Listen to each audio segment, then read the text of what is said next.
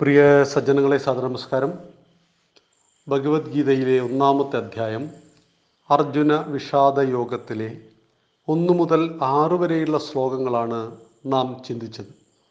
ഇന്ന് നമുക്ക് ഏഴും എട്ടും ശ്ലോകങ്ങളെക്കുറിച്ചാണ് ചർച്ച ചെയ്യേണ്ടത്. ഏഴും എട്ടും ശ്ലോകങ്ങൾ. അസ്മാകം തു വിശിഷ്ടായേ താൻ നിബോധദ്വിജോത്തമഃ നായകാ മമ സൈന്യസ്യ സംജാർത്തം താൻ ബ്രവീമി തേ ഭവാൻ ഭീഷ്മശ്ച കർണശ്ച കൃപശ്ച സമിതിഞ്ജയ അശ്വത്ഥാമാവികർണശ്ച വികർണശ്ച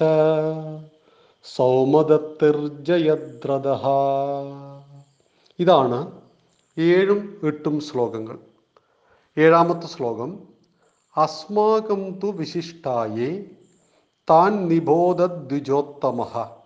നായക മമ സൈന്യസ്യ സംജാർത്ഥം താൻ ബ്രവീമിതേ. അല്ലയോ ബ്രാഹ്മണശ്രേഷ്ഠ ദുര്യോധനൻ ദ്രോണാചാര്യരെ അഭിസംബോധനം ചെയ്യുകയാണ് അദ്ദേഹത്തിന്റെ കുലം തന്നെ ഓർമ്മിപ്പിച്ചു.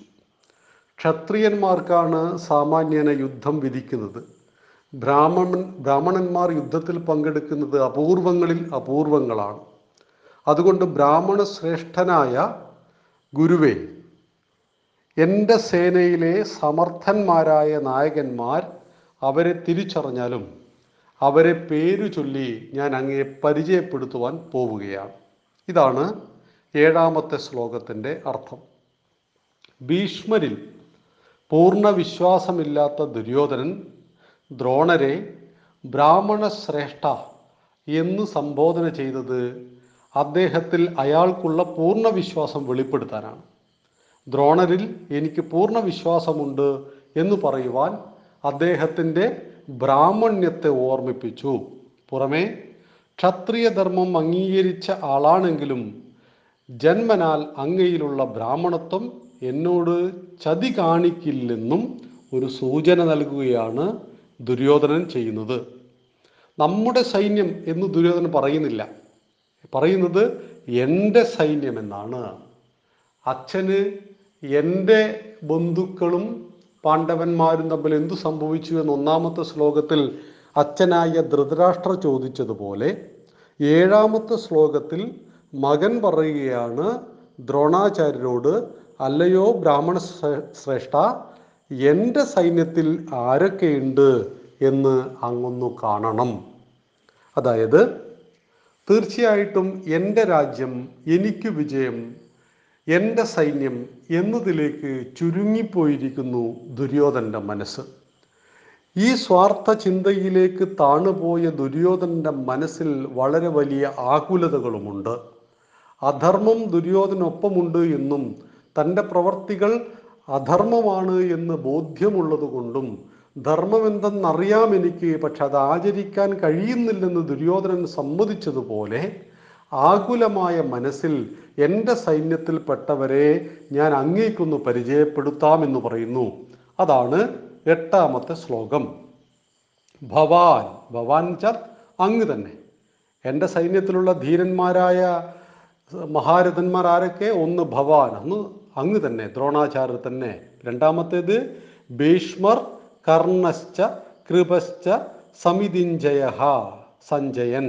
അശ്വത്ഥാമ വികർണശ്ച സൗമദത്തർ ജയദ്രത ഇവരൊക്കെയാണ് അതിലൊന്നാമത്തേത് ദ്രോണാചാര്യരായ അങ്ങ് തന്നെ. രണ്ടാമത്തേത് ഭീഷ്മരാണ്. ഭീഷ്മരെ കുറിച്ച് നമുക്ക് സമഗ്രമായിട്ട് ഇന്ന് പ്രതിപാദിക്കേണ്ടത് പ്രതിപാദിക്കേണ്ടതുണ്ട്. കൗരവരുടെയും പാണ്ഡവരുടെയും പിതാമഹനാണ് ഭീഷ്മർ.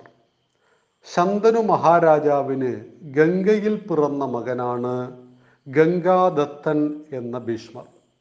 അതിന് ഒരൈതിഹ്യമുണ്ടായിരുന്നു. ഗംഗാദത്തൻ ശന്തനുവിന്റെ മകനായി ജനിക്കുന്നതിന് പല കാരണങ്ങളുമുണ്ട്. ശന്തനുവും ഗംഗയും അവരുടെ പൂർവജന്മത്തിൽ അനുരാഗബദ്ധരായി. അവർ ബ്രഹ്മാവിനെ സമീപിക്കുകയും ബ്രഹ്മാവ് അവരെ ഭൂമിയിൽ മനുഷ്യരായി ജനിക്കുവാൻ അവസരം നൽകുകയും അങ്ങനെ ജീവിക്കുവാൻ നിങ്ങൾക്ക് സാധ്യമാകട്ടെ എന്ന് വിധിക്കുകയും ചെയ്തു. ശന്തനുവെന്ന രാജാവായിട്ട് അദ്ദേഹം ഭൂമിയിൽ ജനിച്ചു. മനുഷ്യ സ്ത്രീയായി ജനിക്കുവാൻ വേണ്ടി ഗംഗ വരികെ വഴിയിൽ വെച്ച് അഷ്ടവസുക്കളെ കണ്ടുമുട്ടി. വസിഷ്ഠരാണ് മനുഷ്യനായി പിറക്കാൻ ഇടവരട്ടെ എന്ന് വസുക്കളെ ശപിച്ചത്. അതിന്റെ കാരണം ഈ അഷ്ടവസുക്കൾ ഒരു ദിവസം വസിഷ്ഠ മഹർഷിയുടെ ആശ്രമത്തിനരികിലൂടെ സഞ്ചരിക്കുമ്പോൾ അവരിൽ അഷ്ടവസുക്കളിൽ ഒരാളായ ദ്യൗവിന്റെ ഭാര്യയ്ക്ക് ആശ്രമത്തിന്റെ പശുവായ നന്ദിനിയിൽ കൗതുകം തോന്നി. നന്ദിനിയോട് എന്തെന്നില്ലാത്ത സ്നേഹം തോന്നിയിട്ട് ആ പശുവിനെ എനിക്ക് വേണമെന്ന് ദൗവിന്റെ ഭാര്യ ഷഡിച്ചു ദൗ എന്തു ചെയ്തു? പശുവിനെ മോഷ്ടിച്ചു. പശുവിനെ മോഷ്ടിച്ചു വിവരമറിഞ്ഞ കോപാകുലനായ മുനി എട്ടുപേരെയും ശപിച്ചു കളഞ്ഞു. നിങ്ങളിനി മനുഷ്യന്മാരായി പിറക്കാൻ ഇടവരട്ടെ എന്ന് ശപിച്ചു.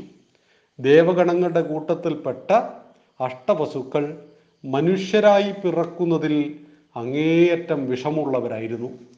ഈ സമയത്താണ് ഇവർ ദേവിയെ കാണുന്നത് ഗംഗാദേവിയെ കാണുന്നത്. ദേവിയുടെ കാൽക്കീഴിൽ വീണ് കാര്യങ്ങൾ മുഴുവൻ ബോധിപ്പിക്കുകയും ദേവിയോട് പറയുന്നു ഞങ്ങൾ അങ്ങയുടെ മക്കളായി പിറക്കാം. ദ്യവ് മാത്രം സ്ഥിരമായിട്ട് അവിടെ ജീവിക്കും ഭൂമിയിൽ. ഞങ്ങൾക്ക് ഒരു ദിവസത്തെ ആയുസ് മാത്രം നൽകുക.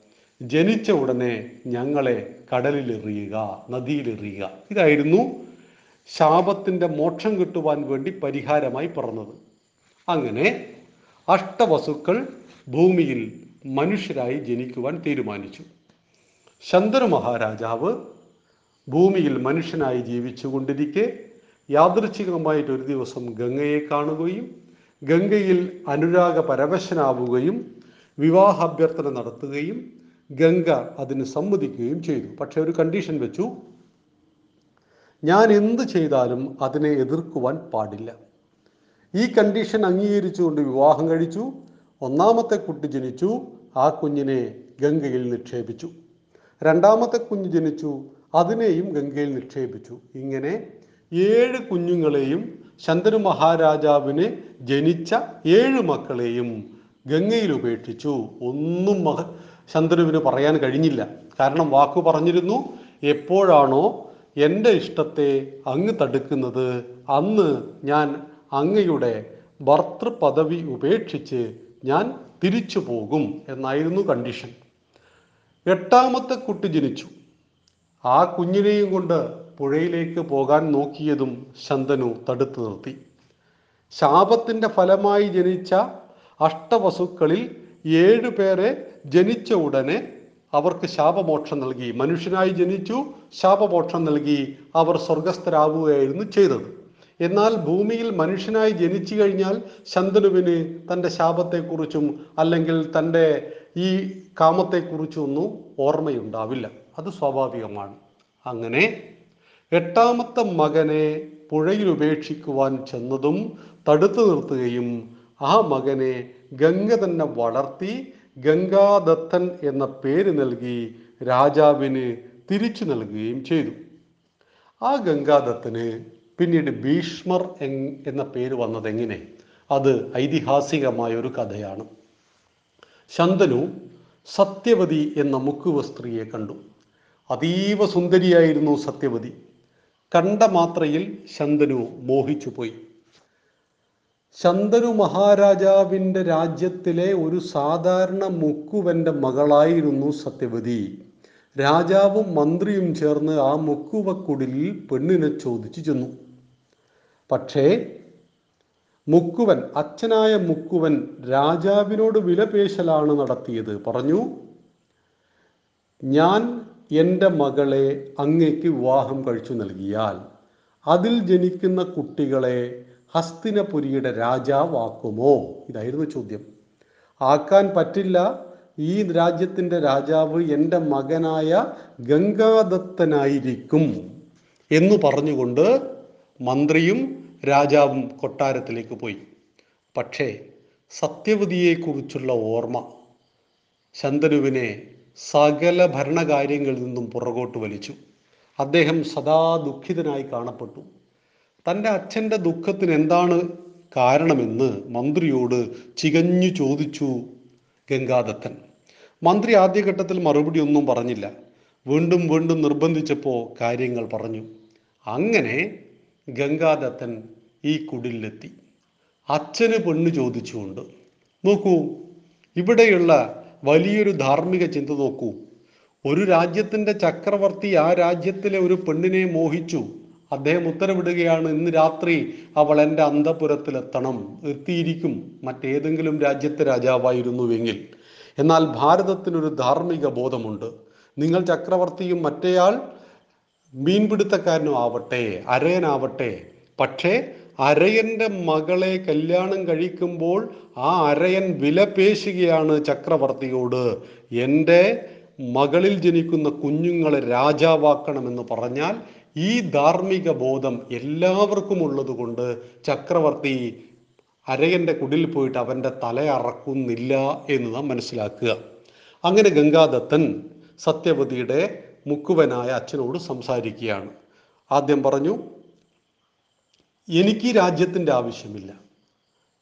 എന്റെ അച്ഛന് നിങ്ങളുടെ മകളിൽ ജനിക്കുന്ന കുട്ടികൾക്ക് ഞാൻ ഈ രാജ്യം കൊടുക്കും എന്നായിരുന്നു പറഞ്ഞത്. പക്ഷേ മുക്കുവൻ സമ്മതിച്ചില്ല. അയാൾ പറഞ്ഞു എന്റെ മകളിൽ ജനിക്കുന്ന കുട്ടിക്ക് താങ്കൾ രാജ്യം കൊടുക്കുമായിരിക്കാം. പക്ഷേ താങ്കൾ നാളെ വിവാഹം കഴിച്ച് അതിൽ കുട്ടികൾ ഉണ്ടായാൽ ആ കുട്ടികൾ എന്റെ മക്കളോട് സംഘർഷത്തിന് വരും. അതുകൊണ്ട് അങ്ങ് ഒരിക്കലും കല്യാണം കഴിക്കരുത്. അപ്പോഴാണ് ഭീഷ്മരുടെ പ്രതിജ്ഞ. ഞാൻ ഇനി മുതൽ അങ്ങോട്ട് നൈഷ്ഠിക ബ്രഹ്മചാരിയായിരിക്കും.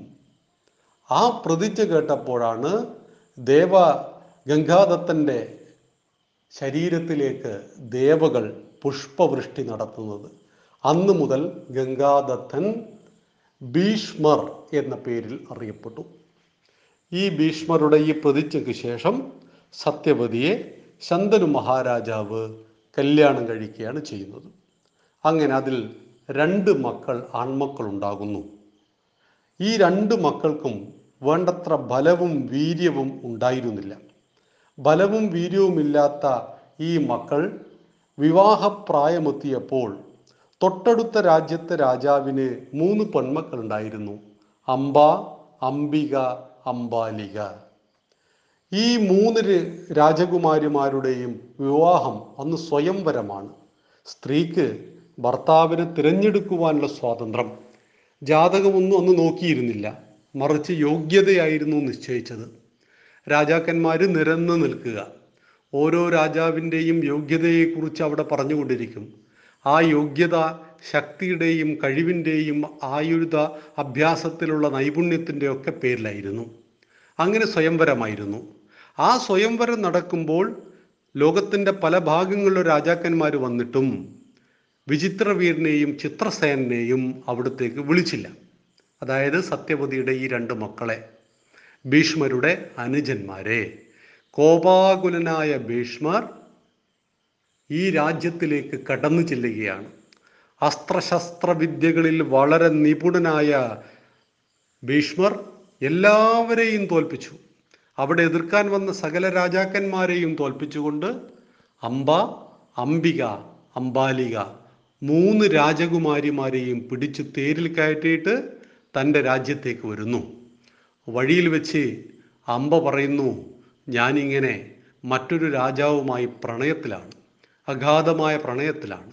അതുകൊണ്ട് അങ്ങ് എന്നെ വെറുതെ വിടണം. അങ്ങയുടെ രണ്ട് അനുജന്മാർക്ക് എന്റെ രണ്ട് അനുജത്തിമാരെ കൊടുക്കൂ എന്നെ വെറുതെ വിടൂ. ഈ അപേക്ഷ ഭീഷ്മർ ഉൾക്കൊള്ളുകയും അമ്പയെ വെറുതെ വിടുകയും ചെയ്യുന്നു. അങ്ങനെ അംബിക അംബാലിക ഭീഷ്മരുടെ അനുജന്മാരുടെ ഭാര്യമാരായി മാറുകയും ചെയ്യുന്നു.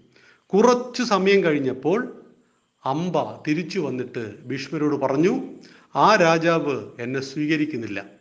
താങ്കൾ പിടിച്ചു കൊണ്ടുപോയ ഒരു സ്ത്രീയെ പരപുരുഷൻ പിടിച്ചു കൊണ്ടുപോയ ഒരു സ്ത്രീയെ ഇനി എന്റെ ജീവിതത്തിൽ സ്ഥാനമില്ലെന്ന് അയാൾ തീർത്തു പറയുന്നു. അത് ശരിയാണ് ധാർമ്മികമാണ്. അതുകൊണ്ട് അങ്ങ് എന്നെ കല്യാണം കഴിക്കണം. എന്നെ കല്യാണം കഴിക്കുമുള്ള ബാധ്യത അങ്ങേക്കുണ്ട് എന്ന് പറയുകയാണ് അമ്പ ചെയ്യുന്നത്. പക്ഷേ ഭീഷ്മർ ഇത് നിഷേധിക്കുന്നു. അങ്ങനെ അടുത്ത ജന്മത്തിൽ ആണും പെണ്ണും കെട്ട പ്രവർത്തി ചെയ്ത ഭീഷ്മരെ അതേ രൂപത്തിൽ വന്ന് താങ്കളെ ഞാൻ കൊന്നിരിക്കും എന്ന് പ്രതിജ്ഞയെടുത്ത് അംബ ആത്മാഹുതി നടത്തുന്നു. അടുത്ത ജന്മത്തിൽ ശിഖണ്ഡിയായി പുനർജീവിക്കുന്നു എന്നാണ് ഐതിഹ്യം പറയുന്നത്. ആ ഭീഷ്മരുടെ ജീവിതത്തിലൂടെ നാം സഞ്ചരിക്കുമ്പോൾ ധാരാളം അധർമ്മം ഭീഷ്മർ ചെയ്തിട്ടുണ്ട്. നമുക്ക് മഹാഭാരതത്തിലെ ഓരോ കഥാപാത്രങ്ങളെ പരിചയപ്പെടുത്തുമ്പോൾ പല വിഗ്രഹങ്ങളും നമുക്ക് ഉടഞ്ഞു പോകും. അപ്പോൾ പഠിതാക്കൾ അതിൽ ഉത്കണ്ഠ തോന്നരുത്. കാരണം നാം മനസ്സിലാക്കിയ വ്യക്തിത്വത്തിന് ഉടമകളല്ല ഭീഷ്മരൊന്നും തന്നെ. അതിന്റെ ഉത്തമ ഉദാഹരണമാണ് ഭീഷ്മരോട് ഉപദേശം തേടുവാൻ പലപ്പോഴും പറയുന്നുണ്ട് യുധിഷ്ഠിരൻ. അന്നൊന്നും കൃഷ്ണൻ സമ്മതിച്ചിട്ടില്ല. ഇപ്പോൾ ഉപദേശം തേടണ്ട എന്നായിരുന്നു പറഞ്ഞത്. പക്ഷെ ഉപദേശം തേടാൻ പറഞ്ഞപ്പോൾ മഹാഭാരത യുദ്ധത്തിന്റെ പത്താമത്തെ നാളിൽ ശരശയ്യയിലാക്കി കളഞ്ഞു അർജുനനും ശിഖണ്ഡിയെ മുൻനിർത്തിയിട്ട് ഭീഷ്മരെ. അങ്ങനെ ശരശയിൽ ശരീരം മുഴുവൻ അസ്ത്രങ്ങൾ തറച്ച് പ്രാണവേദനയോടുകൂടി ശവങ്ങൾക്കിടയിൽ ജീവിച്ച് പശ്ചാത്താപം കൊണ്ട് മനസ്സ് ശുദ്ധമായി തീർന്ന ആ ഭീഷ്മർക്കരികിലേക്ക് ധർമ്മപുത്രരെ വിടുന്നുണ്ട് ഭഗവാൻ ശ്രീകൃഷ്ണൻ. ഇപ്പോൾ ഉപദേശങ്ങളെ സ്വീകരിച്ചോളൂ. അദ്ദേഹത്തിന്റെ മനസ്സ് പവിത്രമായി കഴിഞ്ഞുവെന്ന് ഈ പവിത്രത അദ്ദേഹത്തിന്റെ മനസ്സിനില്ലാതെ പോയത് കൊണ്ടായിരുന്നു കൗരവ സദസ്സിൽ വെച്ച് പാഞ്ചാലിയുടെ സാരി അഴിച്ചപ്പോൾ അവിടെ ദ്രോണരുണ്ടായിരുന്നു ഭീഷ്മരുണ്ടായിരുന്നു. ഒരു വാക്ക് രണ്ടുപേരും എഴുന്നേറ്റ് പറഞ്ഞിരുന്നുവെങ്കിൽ ഒരു സ്ത്രീയുടെ വസ്ത്രം അഴിക്കുമായിരുന്നില്ല. പണം കൊണ്ട് അധികാരം കൊണ്ട് പണത്തിന്റെ സുഖം കൊണ്ട് ഭീഷ്മരും ദ്രോണരും അതിൽ മുഴുകിപ്പോയിട്ടുണ്ട് എന്ന് തന്നെ നമുക്ക് കാണുവാൻ കഴിയും. അങ്ങനെ അച്ഛന്റെ ആഗ്രഹം സാധിക്കുവാൻ വേണ്ടി ബ്രഹ്മചര്യത്തെ ജീവിതത്തിൽ സ്വീകരിച്ചപ്പോൾ അംബ എന്ന സ്ത്രീയുടെ ജീവിതത്തെ കളങ്കപ്പെടുത്തുകയും ജീവിതത്തെ നഷ്ടപ്പെടുത്തുകയും ചെയ്തു. അതിന്റെ ഉഗ്രശാപവും ഭീഷ്മർക്കുണ്ടായിരുന്നു എന്നറിയുക. മഹാഭാരതത്തിലെ ഒരു മഹത്തായ കഥാപാത്രമാണ് ഭീഷ്മർ. ആ ഭീഷ്മരാണ് എന്റെ സേനയിലുള്ള രണ്ടാമത്തെ മഹാത്മാവ് എന്നാണ് ഇവിടെ ദുര്യോധനൻ പറയുന്നത്. ഒന്നാമത്തേത് ഭവാൻ അങ്ങ് തന്നെ എന്ന് വെച്ചാൽ ദ്രോണർ തന്നെ. രണ്ടാമത്തേത് ഭീഷ്മർ. നമുക്ക് എട്ടാമത്തെ ശ്ലോകം വളരെ വിസ്തരിച്ച് ശ്രദ്ധിക്കേണ്ടതാണ്. നമുക്ക് നാളെ കർണനെക്കുറിച്ച് വളരെ വളരെ വിശദമായിട്ട് പഠിക്കേണ്ടതാണ്. നന്ദി നമസ്കാരം. വന്ദേ മാതരം.